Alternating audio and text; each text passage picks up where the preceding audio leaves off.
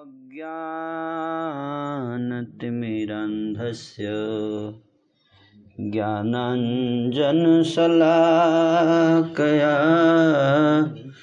चक्षुरुन्मिलितं येन तस्मै श्रीगुरवे नमः।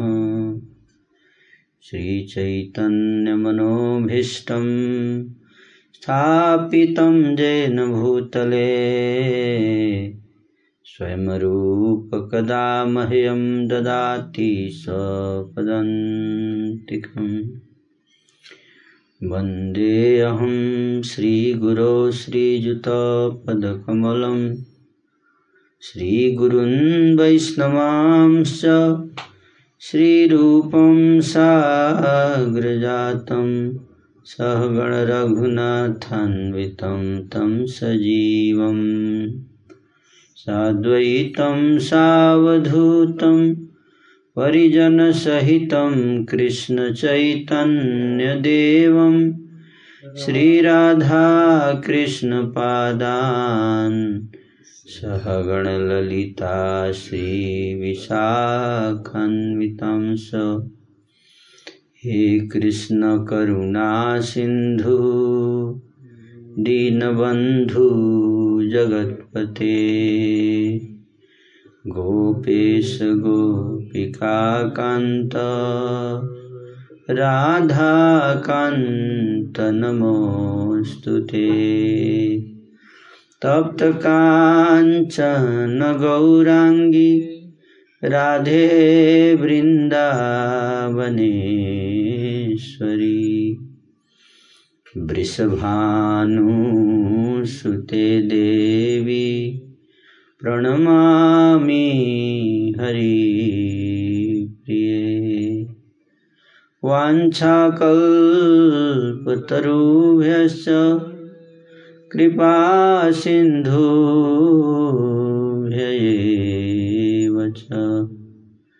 पतितानां पावनेभ्यो वैष्णवेभ्यो नमो नमः। जय श्री कृष्ण चैतन्य।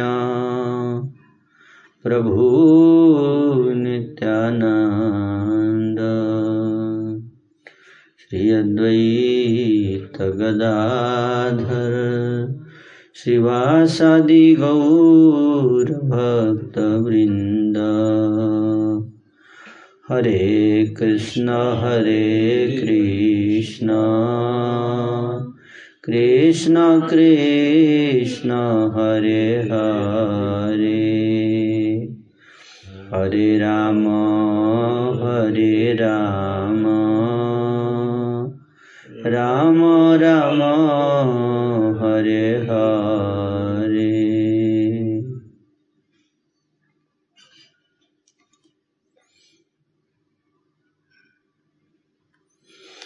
जय जय श्री श्रीचैतन्य जय नित्यानन्द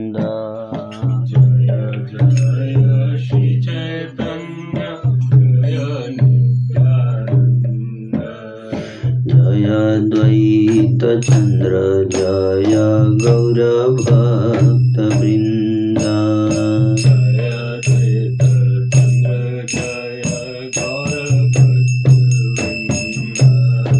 जय जय श्रीचैतन्य जय नित्यानन्द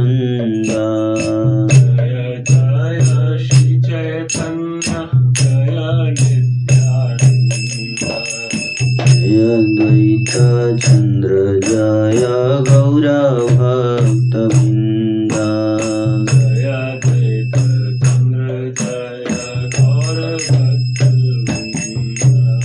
जय जय श्रीचैतन्य जय नित्यानन्द।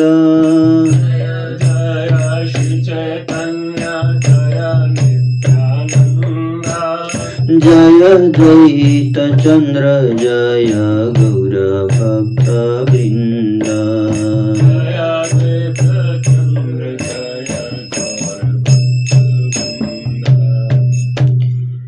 भाविते चिन्तिते क दिन रात्रि से से सुस्वप्न देखिल द्विज निज भाग्य वसे हे न समय, एक सुकृति ब्राह्मण अति सारग्राही नाम मिश्र तपन।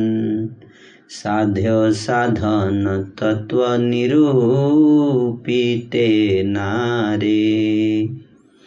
हे न जन नाही तथा जिज्ञासी बेतारे। निज इष्ट मंत्र सदा जपे रात्रि दिने, सोयास्ति नाही के चिते साधनांग विने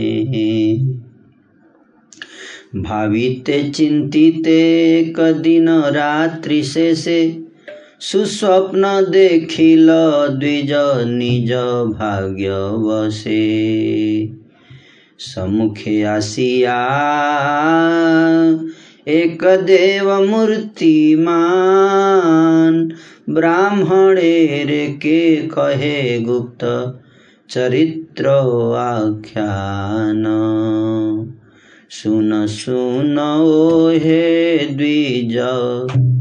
परम सुधीर चिंता न करी हार, मन कर स्थिर। निमई पंडित पास कर गमन तेहो के ही बेन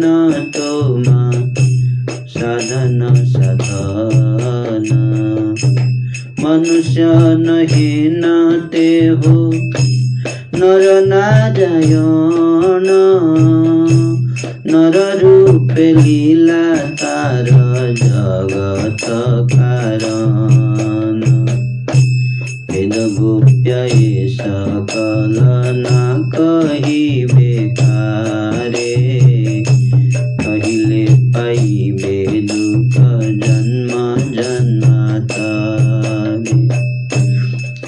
अंतर्धान हैला देव ब्राह्मण जागिला सुस्वप्न देखिया विप्र।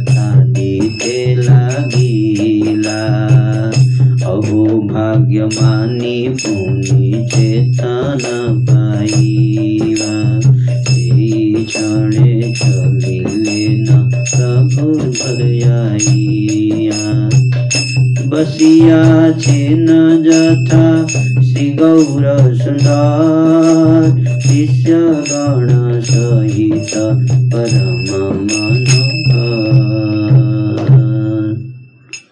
हम्म? श्री चैतन्य महाप्रभु, मिलन हो रहा है किससे? तपन मिश्र से। तो कल चैतन्य महाप्रभु बांग्लादेश की यात्रा पे थे। और बांग्लादेश से अब वापस आने की तैयारी चल रही है। याद है सब लोगों? प्रभु के साथ ही अनेक विद्यार्थी भी वहीं प्रभु के पास ही पढ़ने के लिए चल दिए। उसी समय अतिसारग्राही तपन मिश्र नाम के एक सुकृति ब्राह्मण जी स्वयं साध्य साधन के तत्व का निर्णय नहीं कर पाता था। हम्म? तो एक ब्राह्मण थे, जिनका नाम था तपन तपन मिश्र। तो बांग्लादेश में ही उनका घर था। तो वैसे तो बहुत बुद्धिमान थे, सारग्राही, यहाँ पे बताया गया कि सारग्राही। सारग्राही का अर्थ है कि एसेंस सार को ग्रहण करता है। हम्म? फालतू चीज़ों को छोड़ देता है। जैसे कि उदाहरण के लिए हंस। हंस। हंस क्या करता है? दूध में अगर पानी मिला हुआ है तो दूध ग्रहण कर लेगा और पानी छोड़ देता है। उसी तरह से जो हंस टाइप के वैष्णव है, वो हमेशा सार के पीछे भागते हैं, बेकार के पीछे नहीं भागते। सार के पीछे, संसार के पीछे नहीं। हैं? किसके पीछे भागते हैं? सार के पीछे। संसार के पीछे नहीं। सार और संसार। हैं? दोनों में क्या अंतर है? एक सम और एक सार। तो तपन मिश्र जो थे, वो हमेशा भागते रहते थे, सार के पीछे। ऐसे कुछ लोग होते हैं, आप देखिएगा। है ना? सब कुछ है, लेकिन बेचैन रहते हैं। क्यों? वो सार ढूंढ, सार नहीं मिल रहा है। एसेंस नहीं मिल रहा है। है ना? प्रपंच से उनको संतुष्टि नहीं मिलती है। प्रपंचात्मक चीज़ों से संतुष्टि नहीं मिलती है है ना? वो ढूंढते रहते हैं, है ना? और नाना प्रकार के आइडिया उनको दिया जाएगा, लेकिन उनको संतुष्टि नहीं होगी, है ना? कोई बोलेगा ये कीजिए सब कुछ कर, करें, लेकिन मन में उनको हमेशा रहता है कि नहीं लगता है हमें संतुष्टि नहीं मिल रही है। तो साध्य और साधन ये जो तत्व है, उसका निर्णय नहीं कर पाते थे। मतलब उनको स्पष्ट नहीं होता था कि साध्य क्या है और साधन क्या है। साध्य वस्तु क्या है? साधन क्या है? हैं? साधक है, उसको अगर ये क्लियर नहीं कि साध्य क्या है और साधन क्या है तो फिर उसकी साधना बेकार है। जैसे कि आपको कहीं जाना है कहाँ जाना है आपको? मेरे को दिल्ली जाना है। ये क्लियर नहीं कहाँ जाना है साध्य है। और कैसे जाना है? साधन। कौन सी साधन से जाना है, हैं? तो आप क्या करेंगे? ऐसा व्यक्ति का मतलब अपना टाइम बर्बाद कर रहा है है कि नहीं? गाड़ी पे बैठ गया है हैं, रास्ते पे निकल गया कहाँ जाना है? कौन से रास्ते से जाना है? दोनों क्लियर नहीं है। इसका मतलब क्या है? कि टाइम बर्बाद हो रहे हैं। हुँ? तो उसी तरह से तपन मिश्र जी जो है, साध्य साध्य वस्तु क्या है? हम इतने प्रपंच कर रहे हैं, नाना प्रकार के आध्यात्मिक कार्यकलापों का पालन कर रहे हैं लोग, लेकिन प्राप्त क्या करना चाहते हैं आखिर? अंततः साध्य वस्तु, इसको सदैव साध्य लक्ष्य क्या है आपका? हुँ? और उस लक्ष्य तक पहुँचने का रास्ता कौन सा है? हुँ? कौन सा रास्ता? कैसे पहुँचेंगे? एक जगह जाने कई रास्ते हैं। अगर यहाँ से आप दिल्ली डालोगे, गूगल मैप में तो तीन चार ऑप्शन दिखा देगा। है कि नहीं? तो कौन सा रास्ता? पहले तो कहाँ जाना है वो क्लियर हो जाओगे। उस जगह जाने के बाद फिर कौन से रास्ते से जाना है? उसमें भी कंफ्यूजन हो सकता है। हैं? तो जहाँ से कम टाइम लगे वो ढूंढना चाहिए। उसको सार बोलते हैं। क्या? हम्म? उसी को सार बोलते हैं। हम्म? तो इसको बोलते साध्य साधन तत्व। तो वैसे तो कई सारे साध्य हैं कई सारे साधन हैं है कि नहीं? लेकिन कौन सा साध्य सबसे श्रेष्ठ है? और उस श्रेष्ठ तक पहुँचने के लिए कई सारे रास्ते हैं। उसमें कौन सा रास्ता सबसे छोटा है सबसे कम टाइम में पहुँचा देगा? है ना? तो उस उस चीज़ को निर्णय करना। उसी में कंफ्यूजन था इनको। किनको तबन मिश्र जी को। और बहुत दिनों से जानने का प्रयास करें, लेकिन करें कि उसके निकट ऐसा कोई भी व्यक्ति नहीं था जिससे कि वो पूछ सके ये बात, जो उनको समझा सके ये चीज़। इसलिए रात्रि दिन निरंतर रोज निज इष्ट मंत्र का जप करना था। जप करते थे अपने इष्ट देव का। जो भी मंत्र मिला था। परंतु उनके चित्त में साधन जाने बिना शांति नहीं आती थी। है ना? कैसे करना चाहिए एग्जैक्ट डिटेल में पता नहीं रहता है व्यक्ति को। सोच विचार करते करते करते करते एक दिन तपन मिश्र जब रात्रि में सो रहे थे तो उनका परम सौभाग्य का उदय हुआ और उनको एक स्वप्न आया। किसको? तपन मिश्र जी। को स्वप्न आया सपने में। हैं? क्या देखा सपने में? एक मूर्तिमान देवता सामने आकर उनसे एक गुप्त चरित्र का वर्णन करता हुआ कहने लगा। एक देवता प्रकट हुए सपने में। और देवता ने उनको कुछ गुप्त चरित्र बता रहे हैं। क्या बताए देवता ने? जानना चाहते हैं सब लोग? तपन मिश्र को सपने में जो देवता है क्या बताए? सुनिए। उस देवता ने कहा, हे परम सुधीर द्विज, सुनो सुनो, अब तुम चिंता मत करो, तुम्हारा टेंशन का टाइम खत्म। अब मन को स्थिर कर लो।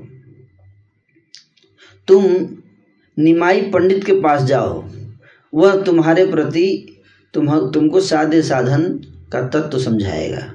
सपने में क्या बताया देवता ने? किसके पास जाने के लिए?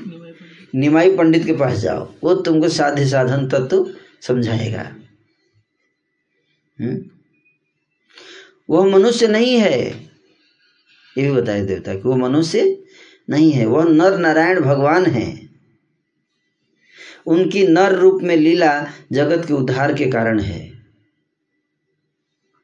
तो ये भी बता दिए कि उनको साधारण मनुष्य समझ के मत जाना।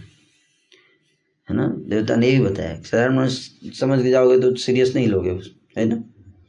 बोले, वो साक्षात नारायण ऋषि हैं और तो तुम पूछोगे कि फिर मनुष्य रूप में कैसे आए हैं? बोले, ये जीव के उद्धार के लिए इस रूप धारण किया है है ना? निवायु रूप में। और ये भी याद रखना कि मैं तुमको सपने में जो भी बता रहा हूँ, ये गुप्त बात है, किसी को बताना मत, अपने तक रखना। अगर तुमने इसको किसी को बता दिया तो जन्म जन्मांतर तक दुख भाव दुख भाव पाओगे। इसलिए सीक्रेट रखना है इसको टॉप सीक्रेट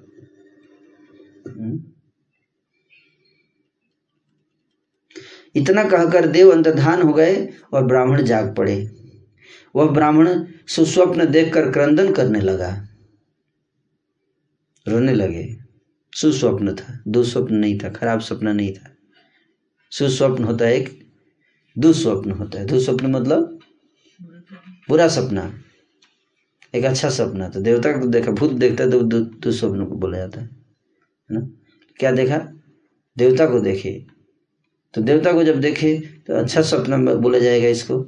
और रोने लगे, फिर चेतना पाकर, अहो भाग्य मानकर उसी क्षण प्रभु का ध्यान करता हुआ चल दिया, जहाँ पर श्री गौर सुंदर शिष्यगण के साथ परम मनोहर रूप में बैठे हुए के चरणों में पड़ गया और सभा को दंडोत करके हाथ जोड़कर खड़ा हो गया। ब्राह्मण प्रार्थना करने लगा, हे प्रभु, मैं अति दीन जन हूँ। कृपा दृष्टि मेरा, द्वारा, कृपा दृष्टि द्वारा मेरे संसार मोचन कीजिए। मैं साध्य साधन का कुछ भी तत्व नहीं जानता हूँ। आप कृपा करके मुझसे कहें। विषय आदि सुख मुझे अच्छे नहीं लगते। हे दयामय कहिए, मेरे प्राण कैसे शांति पाए? प्रभु बोले, विप्र, तुम्हारे भाग्य का क्या कहना है? जो इस प्रकार तुम निरंतर श्री कृष्ण चंद्र का भजन करना चाहते हो, ईश्वर भजन अति दुर्गम एवं अपार है, और वे प्रचार करके युग के अनुसार धर्म स्थापन करते हैं। चारों युगों के लिए, चारों प्रकार के धर्मों को संसार में प्रकाश करके तथा अपने निज धर्म का स्थापन करके प्रभु अपने लोक को चले जाते हैं। जैसा कि श्रीमद् भागवत गीता में लिखा है, साधुगण के परित्राण, असाधुगण के विनाश एवं धर्म संस्थापन के लिए मैं प्रति युग में जगत में अपने को आविर्भूत करता हूँ। एवं जैसा कि श्रीमद् भागवत के दसम स्कंध अठारहवें अध्याय के नवें श्लोक में श्री नंद जी के प्रति श्री गर्ग जी का वचन है कि, हे नंद प्रति युग में देह को धारण करते हुए इनके पूर्व काल में शुक्ल, रक्त तथा पीत तीन वर्ण हो चुके हैं। अब यह तुम्हारे घर में कृष्णता को धारण कर, कृष्णता को धारण कर आविर्भूत हुए हैं। जीव उद्धार के हेतु चार युगों के पृथक पृथक चार धर्म हैं। उनमें कलयुग का धर्म है श्री हरिनाम संकीर्तन। हरि हरि वो। बता दिए महाभारत। क्या? कलयुग का क्या धर्म है? हाँ।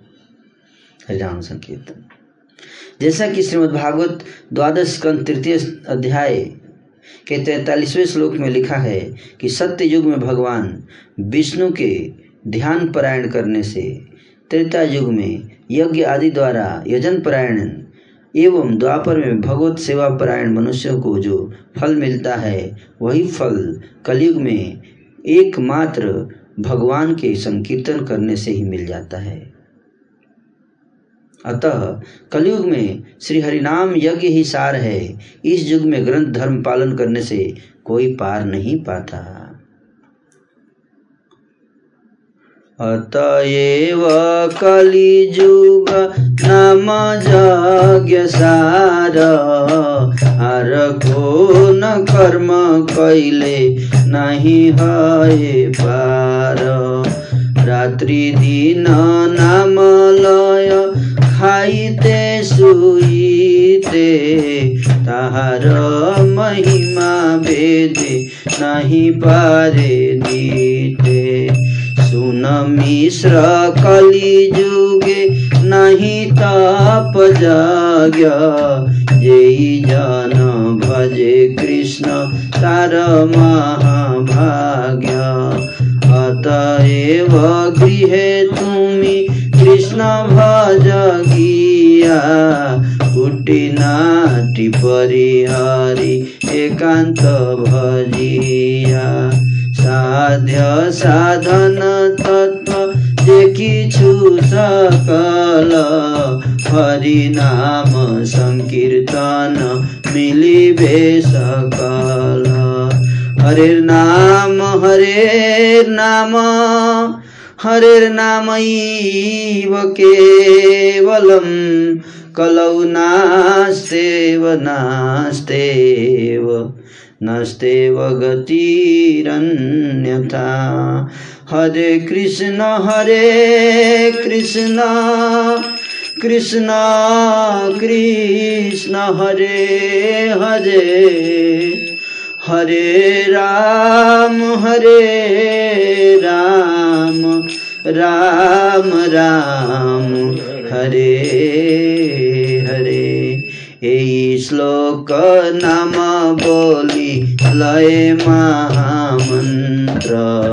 भुल नाम छत्रिस अक्षर मंत्र पहली बार प्रकट किया। किसको? तपत मिश्र को हरिनाम संकीर्तन। ये मंत्र भी दिया, किसने दिया? चैतन्य महाप्रभु ने। इसलिए इस मंत्र को हम लोग सबको बांटते हैं। स्वयं भगवान ने यह मंत्र फ़र्स्ट टाइम रिवील किया, अवतार में किसको तपन मिश्र जी को।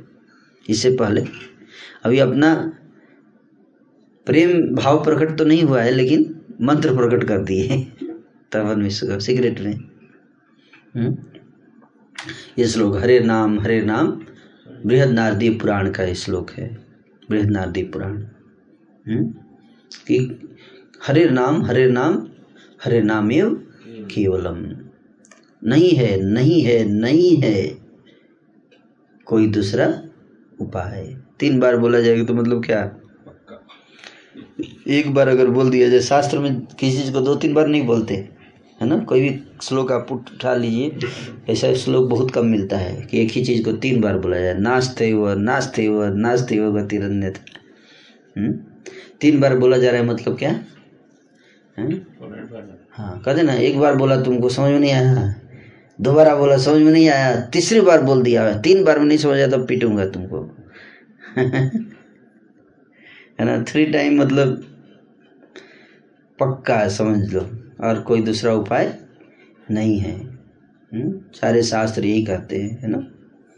और फिर मंत्र भी तो अब कई लोग हरि नाम में, कई लोग अपना अपना हरि नाम बना लेंगे।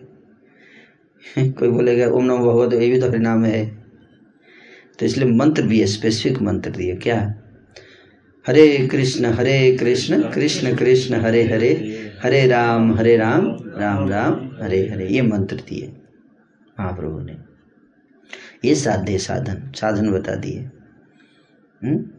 और कहते हैं कि यही श्लोक नाम बलि लय महामंत्र, इसको महामंत्र बोले। इस श्लोक को बार बार उच्चारण कीजिए महामंत्र को। और कहते इसमें सोलह नाम है। कितना? सोलह नाम चत्रीस अक्षर ये मंत्र। तो सोलह नाम और छत्तीस अक्षर। कितना? बत्तीस अक्षर, बत्तीस बत्तीस अक्षर। कितने अक्षर हैं इसमें? बत्तीस अक्षर हैं, सोलह नाम। हम्म? बत्तीस अक्षर और सोलह नाम। हम्म? ये मंत्र बताया निमाई पंडित ने।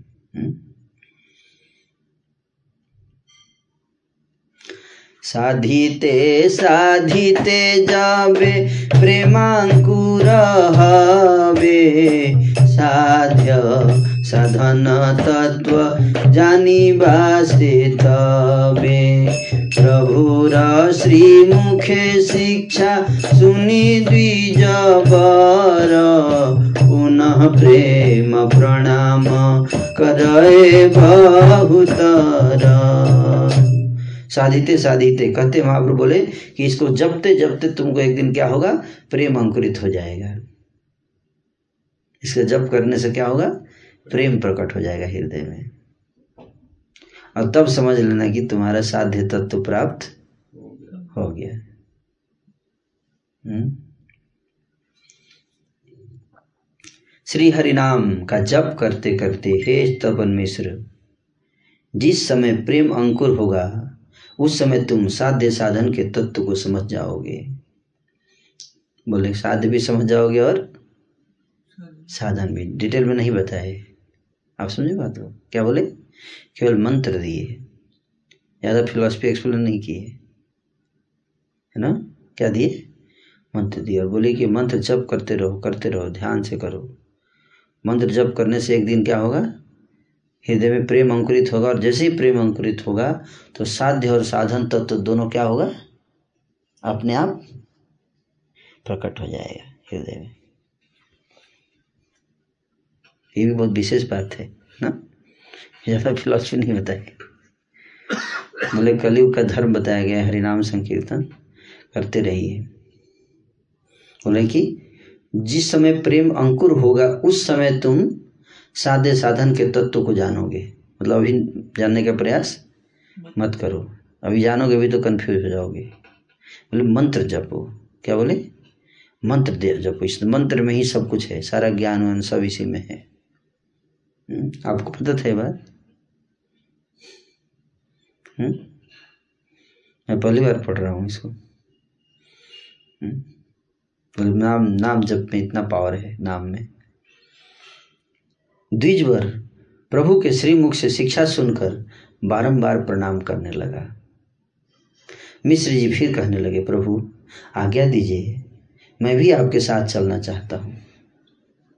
क्या बोले? मेरे को भी ले चलिए अपने साथ।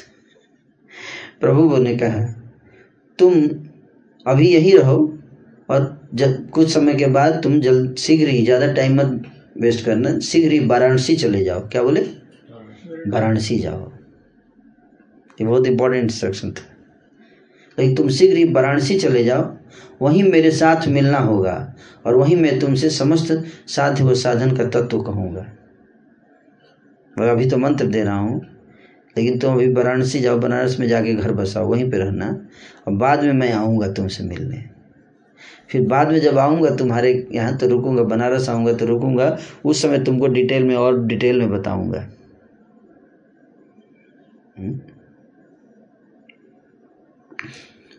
तो वही बाद में वहाँ से तपोवन मिश्र कहाँ चले गए? बनारस आ गए, बांग्लादेश से। बनारस में आके, क्यों बनारस क्यों भेजे थे महाप्रभु, आप जानते हैं? हैं? नहीं। उस समय बनारस जो था, वो संस्कृत का केंद्र था, विद्या का। एक तो नवदीप था, और दूसरा तो मायावादी सन्यासियों का जो गढ़ था, वो बनारस था। है ना? मायावादी सन्यासियों का गढ़ बनारस था। तो इसलिए वहाँ पे रह के, वहाँ उनकी, वहाँ से संस्कृत की शिक्षा प्राप्त करना और वहाँ पे प्रचार बढ़ाना। कहाँ पे? उस, वहाँ पे प्रचार बढ़ाने की ज़िम्मेदारी तपन मिश्र को दिया था, महाप्रभु ने। तो इन्हीं के बेटे हुए रघुनाथ भट्ट गोस्वामी सिक्स गोस्वामी, में एक है, रघुनाथ भट्ट गोस्वामी। तो इनके पुत्र के लिए भी जन था महाप्रभु को। आप समझ बात को इनका बेटा जो होगा, उनको बताया था महाप्रभु ने कि आप अपने बेटे को एक्सपर्ट स्कॉलर बनाओ।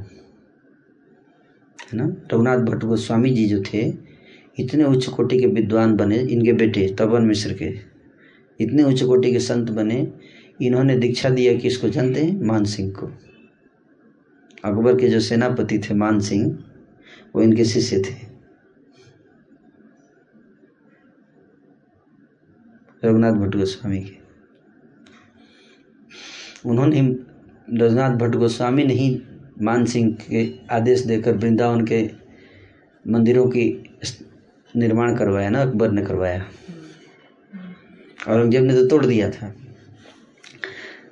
तो इनके कहने पर ही मान सिंह ने तो मान सिंह जो है वो जब जा रहा था विजय प्राप्त करने के लिए ना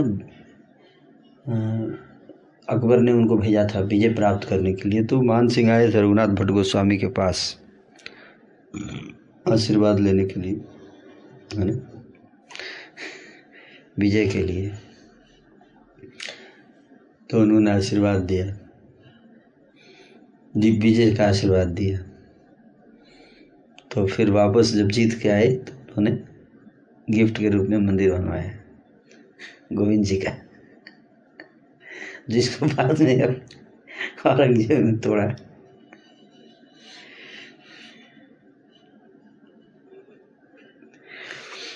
लेकिन बहुत प्रचार हुआ। रघुनाथ भट्ट गोस्वामी के माध्यम से बहुत प्रचार बढ़ा। क्यों? तो इसलिए तपन मिश्र को महाप्रभु ने विजन था उनका, है ना? वहाँ भेजने के लिए बनारस। इनके बेट बेटा वहाँ पढ़ेगा और पढ़ के फिर उन्हीं लोगों का खंडन करेगा। मायावादियों का। इतना कहकर, वही मेरे साथ मिलना होगा। महाप्रभु बोले, और मैं तुमसे वहाँ समस्त साध्य और साधन तत्व कहूँगा। इतना कहकर प्रभु ने उनको आलिंगन किया। द्विज श्रेष्ठ उस समय प्रेम से पुलकित अंग हो गया। वह विप्रवर श्री वैकुंठ नायक के आलिंगन को पाकर उस समय परम आनंद का अनुभव प्राप्त करने लगा। जाते समय वह विप्रवर प्रभु के चरणों को पकड़कर एकांत में बैठकर अपने सुस्वप्न वृतांत को प्रभु के प्रति निवेदन करने लगा। बोले, थोड़ा एकांत में आइए। बोले, आप जा रहे हैं, ठीक है, लेकिन इससे पहले मैं आपको अकेले में थोड़ा कुछ बात करना चाहता हूँ। तो अकेले में लेके जाके चरण पकड़ लिए। क्योंकि सपना में तो बता ही दिया था कि ये मनुष्य नहीं है, कौन है? नर नारायण है। तो अज्ञात में ले जाके चरण पकड़ लिए। बोले, ऐसा ऐसा मुझे पता चल गया सपने में। सब अब कौन है? हैं। सुनकर प्रभु कहते हैं, वह सत्य है और उचित है। अरे, ये सही सपने में तुमने सही देखा है। सत्य है और उचित है, पर ये सब चरित्र किसी से मत कहना। किसी से मत कहना, प्रभु ने यत्न पूर्वक विप्र को फिर मना किया और विप्र शुभ क्षण एवं लग्न पाकर हँसते हुए चल दिए। इस प्रकार प्रभु गौरांग श्रीहरि बंग देश को धन्य करके अपने घर आए। व्यवहार के अनुसार अनेक धन संपत्ति लेकर प्रभु संध्या के समय अपने घर पर आकर उतरे और माता जी के चरणों में दंडोत करके प्रभु ने वह संपूर्ण धन संपत्ति माता जी के चरणों में रख दी। मतलब बहुत सारा गिफ्ट मिला था वहाँ से, पढ़ा के आए थे दो दो महीने। ना फॉरेन टूर पे गए थे। सब माता जी के चरणों में ला के रख दिए और माता जी के चरणों में दंडोत करके प्रभु ने वह संपूर्ण धन संपत्ति माता जी के चरणों में रख दी। प्रभु वहाँ से तत्काल ही शिष्यगण सहित श्री गंगा स्नान करने के लिए चल दिए। उधर माता जी तुरंत रसोई करने लगी। प्रभु को देखकर पूर्वकालीन शोक स्मरण हुआने से सब कुटुम्बीजन मन में दुखित हो गए, है ना? स्नान करने चले गए। इधर कुटुम्बीजन पूर्व काल में जो शोक हुआ था, उसको याद करके दुखित हो गए। शिक्षा गुरु, प्रभु, शिक्षा गुरु, प्रभु, सर्व शिष्य वृंद के साथ बहु प्रकार से श्री गंगा जी को दंडोत प्रणाम करने लगे। कुछ समय श्री गंगा जी जल में जल क्रीड़ा तथा स्नान करके एवं श्री गंगा जी के दर्शन करके प्रभु घर वापस आए। तब प्रभु गौरांग श्रीहरि यथोचित नित्य कर्म करके भोजन करने बैठे। श्री वैकुंठनाथ प्रभु प्रसन्नतापूर्वक भोजन करके आकर श्री विष्णु गृह के द्वार पर बैठ गए। उसी समय सब आत्मीय जन प्रभु से बातचीत करने के लिए आए और प्रभु को घेर कर उनके चारों ओर बैठ गए। प्रभु उन सब के साथ आमोद प्रमोद करते हुए आनंद से जिस प्रकार बंग देश में रहे, वह सब बातें कहने लगे। प्रभु, बंग देशीय वाक्य अनुकरण करके मतलब वहाँ के वाक, बंगाली टोन में, बंगाली टोन में जो बांग्लादेशी टोन है, उसका नकल कर करके बोल, बात कर रहे थे। वहाँ का टोन थोड़ा डिफरेंट होता है ना? नहीं कोई व्यक्ति नकल करता है, कहीं जाते जैसे बिहार जाइए तो बिहारी राम नकल नहीं करते। तो का कहते हैं? हैं? नहीं जाइएगा का? हैं? तरह से नकल करते हैं ना कुछ लोग, लोकल भाषा का, अलग अलग जगह। तो महाप्रभु इसी तरह से नकल कर करके ऐसे बोलते हैं। अनुकरण कर करके हंस हंस कर बंगालियों की कदर्थना, विडंबना कह रहे थे। आत्मीय जन मन में यह विचार करके कि इनको सुनकर बड़ा दुख होगा। इधर इनको पता नहीं है ना। कि लक्ष्मी प्रिया जी जो है वो शरीर छोड़ चुकी हैं, है ना? पता नहीं है। मतलब आके गंगा को स्नान हो गया, सब बैठ गए, भोजन वोजन कर लिए। पूजा वूजा अभी तक पता नहीं है है ना? तो आराम से आमोद प्रमोद चल रहा है। सब लोग घेर के बैठे वो भी नहीं बता रहे हैं, कुछ नहीं बता रहे हैं हैं? क्यों? क्यों नहीं बता रहे हैं? इसलिए नहीं बता रहे कि इनको सुनकर बड़ा दुख होगा, है ना?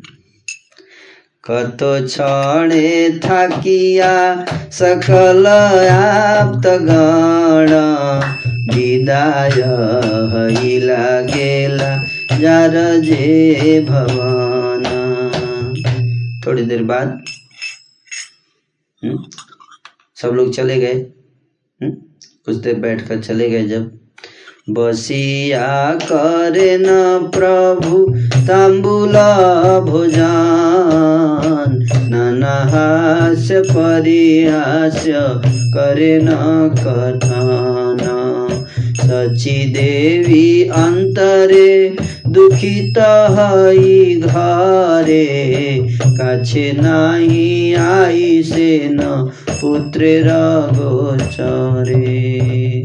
से गोचरे बसिया करे न प्रभु, तांबुल भोजन। अब तांबुल भोजन लिए पान खाए, बैठकर पान खा रहे थे। हम्म? और नाना प्रकार से हास्य परिहास्य कर रहे थे। सची देवी जो है, अंत मन में दुखी है। बेटे के सामने नहीं आ रही है। बार बार जाके पीछे छुप छुप जाती हैं। है ना? क्या बताऊँगी? कैसे बताऊँगी? अपनी चलिला प्रभु जननी सम्मुखे दुखित बदन प्रभु जननी देखे जब देखे माँ आई नहीं रही क्या हो गया इसको? सामने नहीं आ रही छुप छुप के रहती है।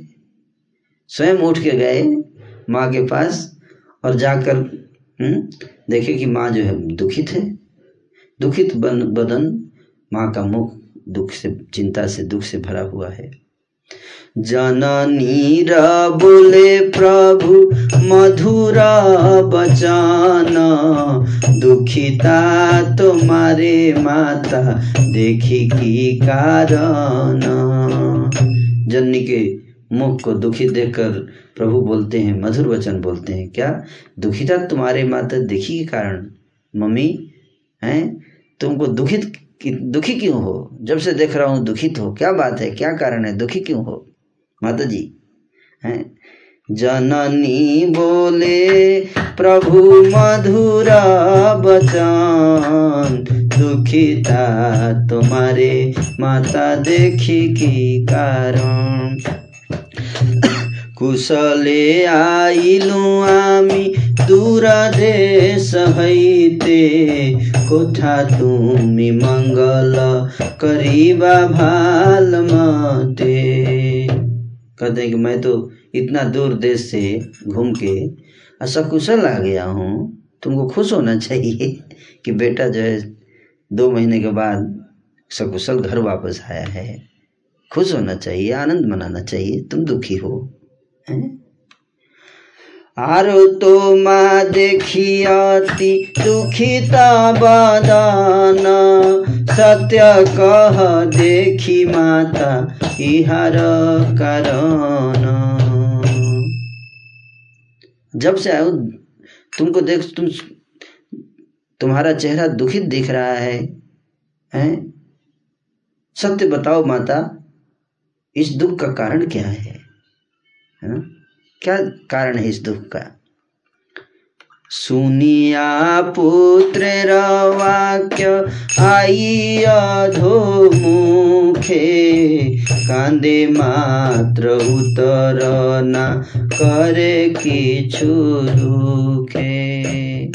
बेटे के बात को सुनकर माँ जो है मुँह छुपा छुपा कर केवल रो रही है, मुँह से कोई भी उत्तर नहीं निकल रहा है प्रभु बोले माता आमी जानिला सकल তোমার বধুর কিছু सुनिया मंगल बोले तुम नहीं बता रही हो लेकिन माता मुझे सब पता है तुम्हारी बहू के साथ कुछ अमंगल हो गया है क्या बोले अमंगल हो गया है कुछ। मैंने, मुझे पता है। तबे सभे कहिले न सुनह पंडित, तुम्हार ब्राह्मणी गंगा पाइल निश्चित। तब सब लोग बोले, हे पंडित, सुनो, तुम्हारी ब्राह्मणी जो है वो गंगा को प्राप्त कर गई, गंगा लाभ प्राप्त हो गया। हम्म? पत्नी र विजय सुनि गौराङ्ग श्रीहरि छडेक रहिल किछु हेट माथा करी। प्रिया र विरह दुःख करिया स्वीकार तुष्णि हई रहिलेन, सर्ववेद सार। लोकानुकरण दुख क्षणेक करिया। कहिते लगिला निज धैर्य चित्त हैया। निज पत्नी की विजय सुनकर, विजय मतलब समझ जाइए विजय मतलब विजय का मतलब तिरुभाव, है? यहाँ पर विजय सुनकर श्री गौरांग हरि कुछ देर के लिए कुछ नीचा सर करके रह गए सिर नीचे करके। सर्व वेदसार प्रभु प्रिया विरह के दुख को स्वीकार करके चुप होकर रह गए। आप क्षण भर लोक के अनुसार शोक करने के पश्चात धैर्य चित्त होकर माता जी से कहने लगे। जैसा कि श्रीमद भागवत अष्टम स्कंद सोलहवें अध्याय के उन्नीस श्लोक में लिखा गया है, है? प्रभु कह रहे हैं माता से क्या कह रहे हैं? सुनिए। प्रभु बोले, माता दुख भाव की कारणे, भवितव्य जे आछे कुचिब के माने। बोले, माँ, दुख क्यों कर रही है? दुख क्यों कर रही है? तुमको पता नहीं है कि जो जब होना है वो तो होकर ही रहता है। हैं? क्या? जिसके साथ जो चीज़ जब होना है वो उसके साथ होकर ही रहता है। भागवत का श्लोक नहीं याद है? कस्य के पति पुत्राद्या मोह एव ही कारणम। बोले, इस श्लोक को बोले, हैं? श्लोक को बोले और बोले कि तुमको पता नहीं माँ। जिसके साथ जो जब होना है, वो होकर ही रहता है। यही मत काल गति के हो कारो अतएव संसार अनित्य वेदे कहे। ईश्वरेर अधीन से सकल संसार संजोग वियोग के करीते पार अतएव हईल ईश्वर इच्छा हईल से कार्य आर दुख के नेता। तो ये भी देखिए गृहस्थ गृहस्थ धर्म। हैं? ऐसा भी होता है गृहस्थ के साथ। ऐसा भी हो सकता है। हम्म? तो कैसे महाप्रभु आचरण कर रहे हैं इस स्थिति में? हैं?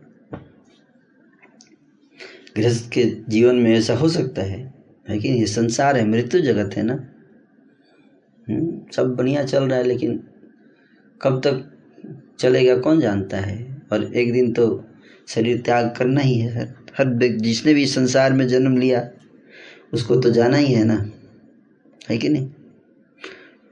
तो इस बात को जानते हुए एक गृहस्थ को अधीर नहीं होना चाहिए ऐसी परिस्थितियों में, है ना? ये महाप्रभु अपने आचरण से शिक्षा दे रहे हैं। मैंने कई बार भक्तों को सुना है, कुछ भक्त हैं, उनके घर में कुछ इस तरह से परिस्थिति आ गई। भक्ति कर रहे थे, सोलह माला कर रहे थे। लेकिन घर में किसी का देहांत हो गया। उस दिन से भक्ति छोड़ दी। बोले, क्या फ़ायदा इसका भक्ति करने का, है? हैं? भगवान का नाम ले रहा था, फिर भी देहांत हो गया। हम्म? लेकिन यहाँ पे निमाई पंडित के आचरण देखिए। श्री चैतन्य महाप्रभु अपने आचरण से शिक्षा दे रहे हैं। उनकी पत्नी का देहांत हुआ। लेकिन क्या कह रहे हैं? शास्त्र के अनुसार उसको देख रहे हैं। शास्त्र चक्षु से देखना है, जो भी एक्टिविटी होती है लाइफ में उसको कैसे देखना है? शास्त्र के चक्षु से देखना है। शास्त्र के अनुसार।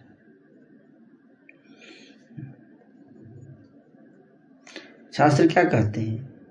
शास्त्र कहते हैं कि पति, पुत्र आदि कौन किसका है? हैं? अर्थात कोई किसी का नहीं है। मोह ही इन सब की प्रतीति का कारण है। मोह ही कारण है। माता जी तुम दुखित क्यों होती हो? जो नहा, जो होनहार है वह क्या टल सकता है?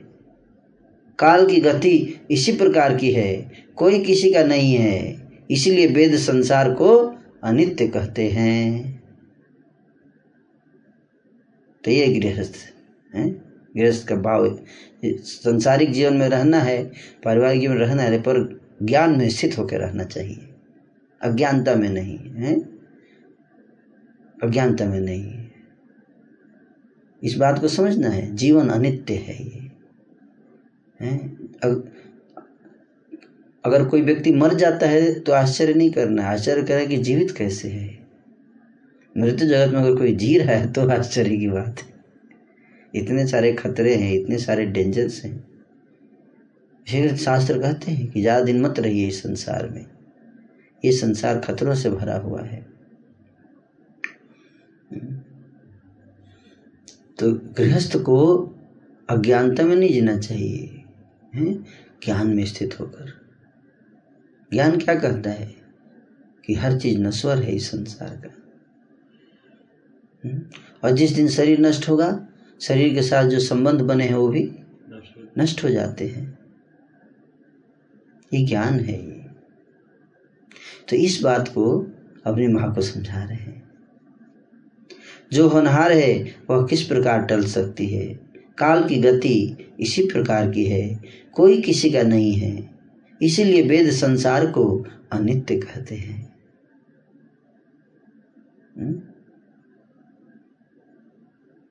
यह संपूर्ण संसार ईश्वर के अधीन है। अन्य किसी की सामर्थ्य नहीं है कि वह किसी का संयोग एवं वियोग कर सके।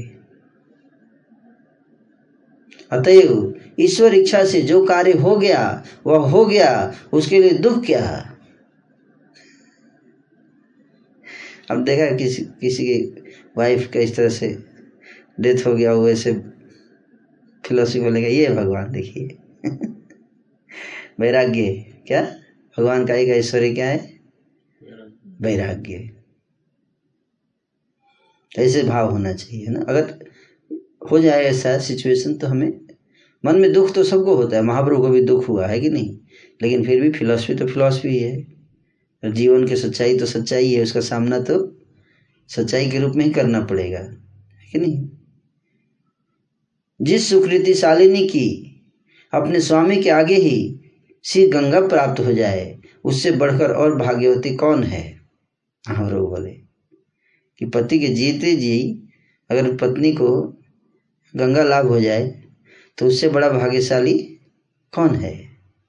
हम्म? महाप्रभु बोले। इस प्रकार से प्रभु माता जी को समझाकर अपने स्वजनों को लेकर अपने कार्य में लग गए। ज़्यादा टाइम रोध हो के इसमें वेस्ट नहीं किए। कार्य में लग गए। ठीक है, चलो, जो हो गया, भगवान की इच्छा थी। ये भाव देखिए। हम्म? भक्त पूछ रहे थे ना, गृहस्थ धर्म क्या है? तो ऐसी परिस्थिति में गृहस्थ को कैसे सोचना चाहिए? वो भी देखिए, महाप्रभु अपने आचरण से सिखा रहे हैं। इस प्रकार से प्रभु माता जी को समझाकर अपने स्वजनों के साथ कार्य में लग गए। प्रभु के अति अमृतमयी वचन सुनकर सबका समस्त दुख दूर हो गया। है? इस प्रकार बैकुंठनाथ, श्री गौरहरि आनंद पूर्वक विद्या रस की लीला कर रहे थे। प्रभु उषा काल में ही संध्या बंदन आदि करके माता जी को नमस्कार करके पढ़ाने के लिए चल दिए। आपके जो अनेक जन्मों के सेवक श्री मुकुंद संजय हैं, पुत्र होकर फिर ढोल पीटते हो, कहो तो इसका क्या कारण है? सॉरी एक मिनट। हाँ। हिमत काल गति के हकारो नहे। अतएव संसार अनित्य भेदेखे ईश्वर र अधीन से सकल संसार संयोग वियोग के पार। अतएव जे हईल ईश्वर इच्छाय। हईल से कार्य आर दुख के नो नाय। स्वामी अग्रेते गंगा पाए जे सुकृति तार बड़ आर के बा आछे भाग्यवती এই মত প্রভু জন নির প্রভু ধিয়া রহিলে ন নিজ কৃতে আপ্ত গণ লইয়া শুনিয়া প্রভু রয়তি অমৃত বচন সবার হইল সর্ব দুঃখ বিমোচন যেন মতে বৈকুণ্ঠ নায়ক গৌর হরি কৌতুকে আছে ন বিদ্যা রসে ক্রীড়া করি শ্রীকৃষ্ণ চৈতন্য নিত্যানন্দ চাঁদ जान वृंदावन दास तछ पद जुगे गान हरे कृष्णा। तो आज यहीं पे समापन होगा क्योंकि साढ़े आठ बजे से आज कीर्तन का प्रोग्राम है ना? क्या करें? दस मिनट और करें?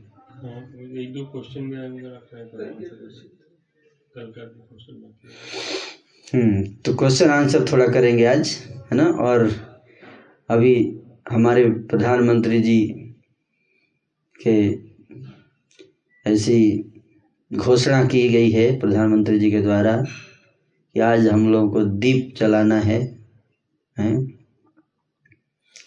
दीप जलाना है। हम्म? कौन सा दीप? प्रेम प्रदीप। तो उस दीप जलाने की पहले हम लोग थोड़ा संकीर्तन करना चाहते थे आज।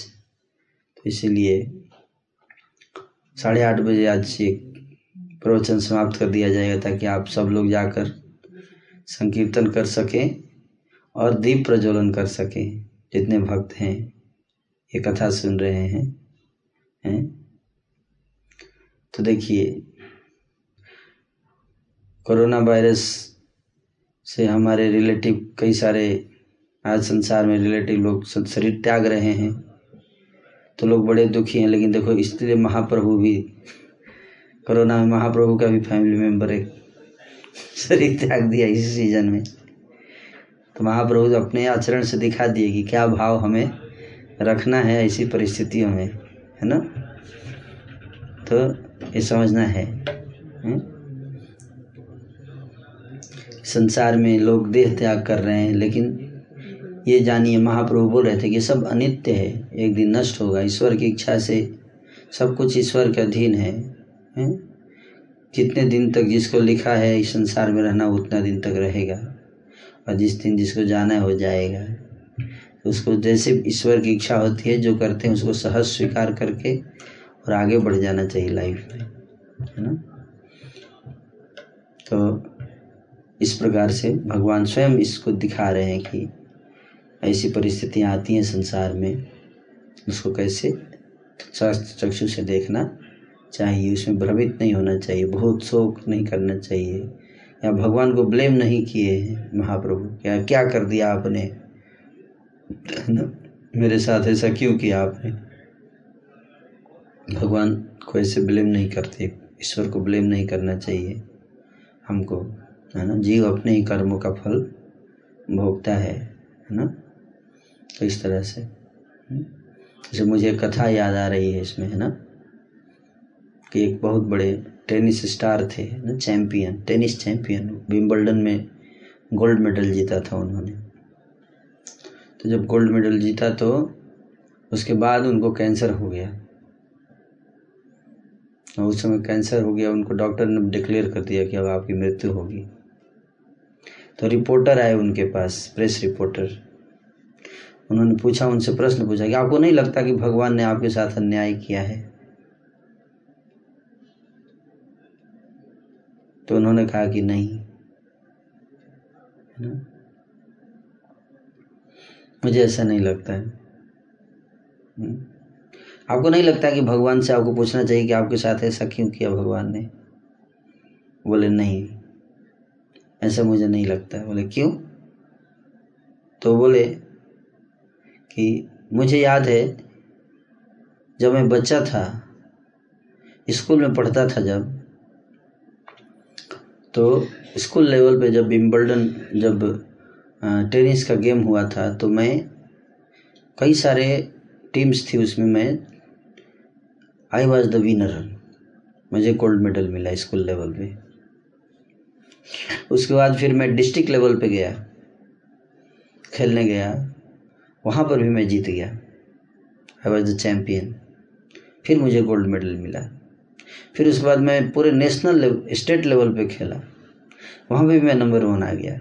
मुझे गोल्ड मेडल मिला। उसके बाद मैं नेशनल लेवल पे खेला। इंटरनेशनल लेवल पे। विम्बल्डन में आया वर्ल्ड लेवल पे और वहाँ भी मैं वर्ल्ड चैम्पियन बन गया। मुझे गोल्ड मेडल मिला। और इत, जितनी बार इतने दिनों में जितनी बार मैंने गोल्ड मेडल जीता जितने मैच देख जीते कभी मैंने ईश्वर से ये नहीं पूछा कि मैं ही क्यों जीता? मेरे साथ ही क्यों ऐसा हुआ? मैं ही क्यों जीता विम्बल्डन बाकी लोग क्यों नहीं जीते? तो इसलिए आज जब मेरे साथ ऐसा हुआ है तो मुझे ये पूछने का अधिकार नहीं है कि मेरे साथ ही ऐसा क्यों हुआ तो बहुत बड़ी बात बताई है ना? तो जब हमारे ऊपर हमें सुख आता है, तब तो हमें, हमको उस समय भगवान से बोलना चाहिए, प्रभु, हमारे को ही सुख है, बाकी लोगों को भी सुख दे दीजिए ना। है कि नहीं? तब हम दुख में ही बोल सकते हैं भगवान से। है तो भगवान की इच्छा से सृष्टि चलती है। इंसान का कोई बस नहीं है इसमें। इस बात को इंसान, मानव समाज समझना चाहिए। आज या कल समझने का प्रयास करना चाहिए हम सबको। हम्म? उनकी इच्छा से सृष्टि चलती है। वो जैसे चलाएँगे वैसे चलेगी। है ना? तो वो हमारे कर्मों के अनुसार हमें सुख और दुख देते हैं संसार में। और इंसान का कोई अपना बस है ही नहीं उसको उसके अनुसार चलना ही पड़ेगा। हमारे पास कोई ऑप्शन नहीं है स्वीकार करने के अलावा। हम्म, हरे कृष्ण। हरे कृष्ण। हाँ, प्रभु जी एक प्रश्न डिवोटी ने बहुत एक सिंपल सी बात पूछी कि तपन मिश्र जी के सपुत्र रघुनाथ भट्ट गोस्वामी जी। तो वो नाम में कंफ्यूज हो रहे हैं कि गोस्वामी जी क्या कोई पदवी है या कोई उपाधि है जो मिश्र जी के पुत्र गोस्वामी जी गोस्वामी जो बाबा जी वेश धारण करते हैं, उनको गोस्वामी कहा जाता है ना? जैसे सन्यास कोई लेता है तो भी उसको गोस्वामी कहा जाता है। जैसे हमारे गुरु महाराज हैं उनका नाम है गोपाल कृष्ण गोस्वामी, परम पूज्य गोपाल कृष्ण गोस्वामी ना? परम पूज्य राधा गोविंद दास गोस्वामी।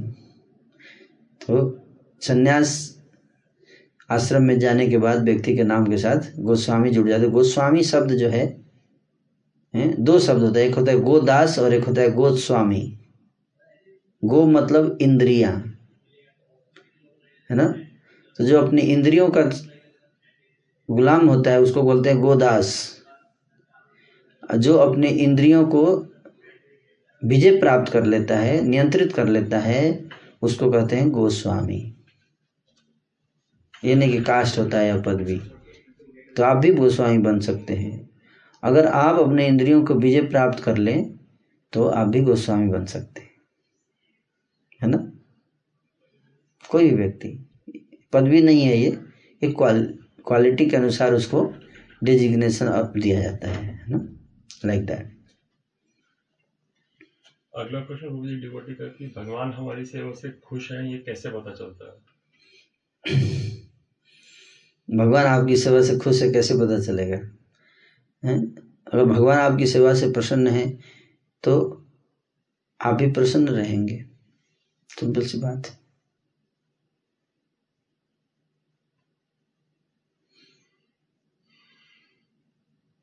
अगर आप प्रसन्न हैं तो भगवान, इसका मतलब भगवान प्रसन्न है। अगर आप दुखी हैं, इसका मतलब भगवान आपसे खुश नहीं है। है ना? यसे तुष्टम जगत तुष्ट।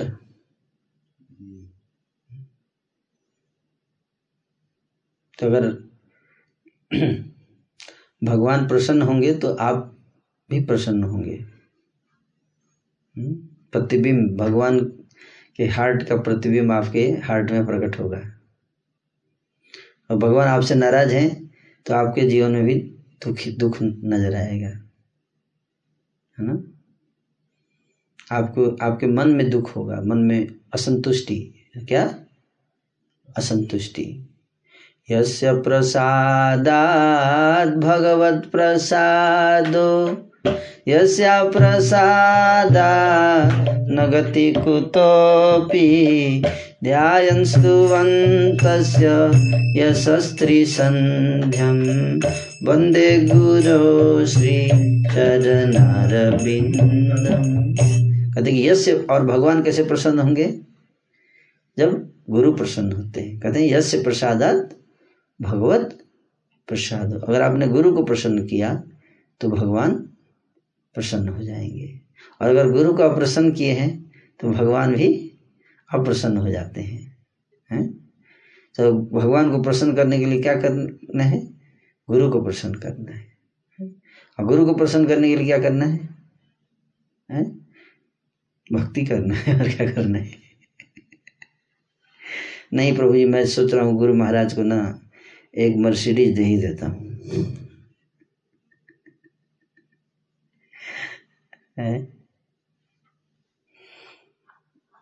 नहीं, इससे गुरु प्रसन्न नहीं होते। गुरु तब प्रसन्न होते हैं जब देखते हैं कि भजन में कितनी शिष्य की रुचि बढ़ रही है, कितना शिष्य जो है वो भगवान के चरणों में समर्पण कर रहा है। कितना उसको संसार से वैराग्य आ रहा है। कितना भगवान से आसक्ति बढ़ रही है। कितना सेवा भाव बढ़ रहा है। भजन में कितनी श्रद्धा बढ़ रही है, दृढ़ता आ रही है। इन सब चीज़ों से गुरु प्रसन्न होते हैं, है ना? इसको समझना चाहिए, है ना? और कथा में कितनी रुचि आ रही है। कृष्ण कथा में रुचि। जैसे श्री चैतन्य महाप्रभु को के गुरु ईश्वरपुरी जी थे, बड़े प्रसन्न हुए, इसका प्रसंग आएगा, है ना? क्या ईश्वरपुरी को बोले महाप्रभु? जब उनको दीक्षा दिए तो उसके बाद अगले दिन गया गए यात्रा में आएगा प्रसंग ना? तो जब जब करने लगे तो इतना मतलब भाव प्रकट हुआ कृष्ण प्रेम में तो जाके बोले अपने गुरु से, कि बा मंत्र दिला गोसाई, कि बा तार बल, जपिते जपिते मंत्र करिला पागल। बोले, हे गोसाई, कैसा मंत्र दे दिया आपने? इसमें अद्भुत शक्ति है। अद्भुत शक्ति है। इसकी शक्ति क्या, कैसी शक्ति है इस मंत्र में? ईश्वर पूरी हंसने लगे, बोले, क्या हुआ? क्या हुआ? बोले, जब जपता, जब जप जपता हूँ जपता हूँ तो पागल कर देता है मंत्र। पागल बना देता है मंत्र। जपीते जपीते मंत्र, करिला पागल करिला पागल। जपते हो तो पागल कर देता है। कभू हंसे, कभू कांदे, कभू नाचे, गाए। जब जब करता हूँ तो कभी हंसने का मन करता है, कभी हंसने लगता हूँ, कभी गा, रोने लगता हूँ, कभी नाचने लगता हूँ, कभी गाने लगता हूँ। ये क्या हो जाता है मेरे को? है? तो क्या बोले ईश्वर पूरी? बहुत प्रसन्न बोले, मैं बहुत खुश हूँ तुमसे। फिर क्या बोले? हरे कृष्ण महामंत्र यही तो जेई जपे से तार उपजाए भाव। ईश्वर जी बोले, यही तो प्रभाव है महामंत्र का। महामंत्र का यही तो प्रभाव प्रभाव है। कि जो जिसको जपता है, उसके अंदर क्या प्रकट होते हैं? भाव प्रकट होते हैं, भाव। है ना? बोले बहुत खुश हूँ मैं। बहुत प्रसन्न हूँ। तो गुरु प्रसन्न तब होता है जब नाम में रुचि बढ़ती है और तब भगवान भी प्रसन्न होते हैं और आप भी प्रसन्न हो जाएँगे। नहीं तो संसार के दुख का समन नहीं होगा। हुँ? संसार के दुख चलते रहेंगे। और जब नाम में रुचि आ जाएगी तो फिर आपको अद्भुत आनंद, कितना आनंद मिलेगा आप कब मैं बता नहीं सकता, है ना? वो आप जब करके देखिए, ध्यान से लेकिन कीजिएगा, बैठ के, तब समझ में दो ही चीज़ें हैं जप और कृष्ण कथा, कृष्ण नाम।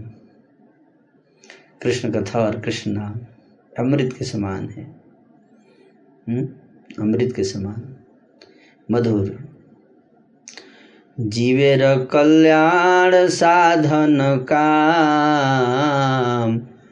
जगते आसिए मधुर नाम। मधुर नाम है ये, मधुर नाम।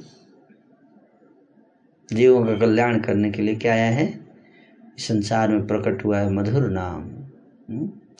नामाश्रय करी जतने तुमी था कहो आपन काजे।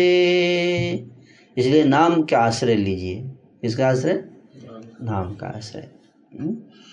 जतन पूर्वक है, जतन है जतने तुम ही जतने मतलब यत्न पूर्वक यत्न से। लेजी हो के नहीं।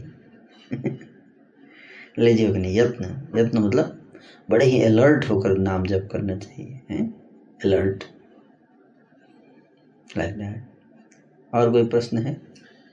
प्रश्न एक दो और है अगर आपके आगे हो तो कर ले लो समय लगेगा एट फोर्टी हो गया एट फोर्टी हो गया दस मिनट ऊपर पहुँच गए सेकंड करेक्ट तो क्या है? जल्दी जल्दी बता दीजिए। प्रश्न से डिपेंड करता है। प्रश्न प्रभु जी एक बार पूछ रहे हैं कि भगवान की अंतरंगा शक्ति के तीन पहलू हैं संविदा संदिनी और हृदयनी। ये तीनों क्या है विस्तार से हृदयनी आह्लादिनी। संदिनी संबित शक्ति और आह्लादिनी शक्ति। एक दिन बताया तो था। बताया था उन्होंने पूछा था तो। नारंग प्रभु ने पूछा था। वही फिर पूछे क्या? नारंग प्रभु गोलोक में बताएँगे आपको। अरे वो तो गोलोक तो पक्का हो गया प्रभु जी हम लोग गोलोक में भी इनकी नित्य लीला है ये मुझे लग रहा है। तो इनको इनको समझ के करना भी क्या प्रभु जी इनकी नित्य लीला लग रही है मेरे को। इनका गोलोक पक्का हो गया। लोग गोलोक में जाके भी बैठ आएँगे प्रभु जी थोड़ा बताएँगे प्रभु जी क्या पूछना वो प्रभु जी तीन शक्तियाँ हैं भगवान की वो राधा रानी से भी जाके पूछेंगे। वो तीन शक्तियाँ थी बाबा।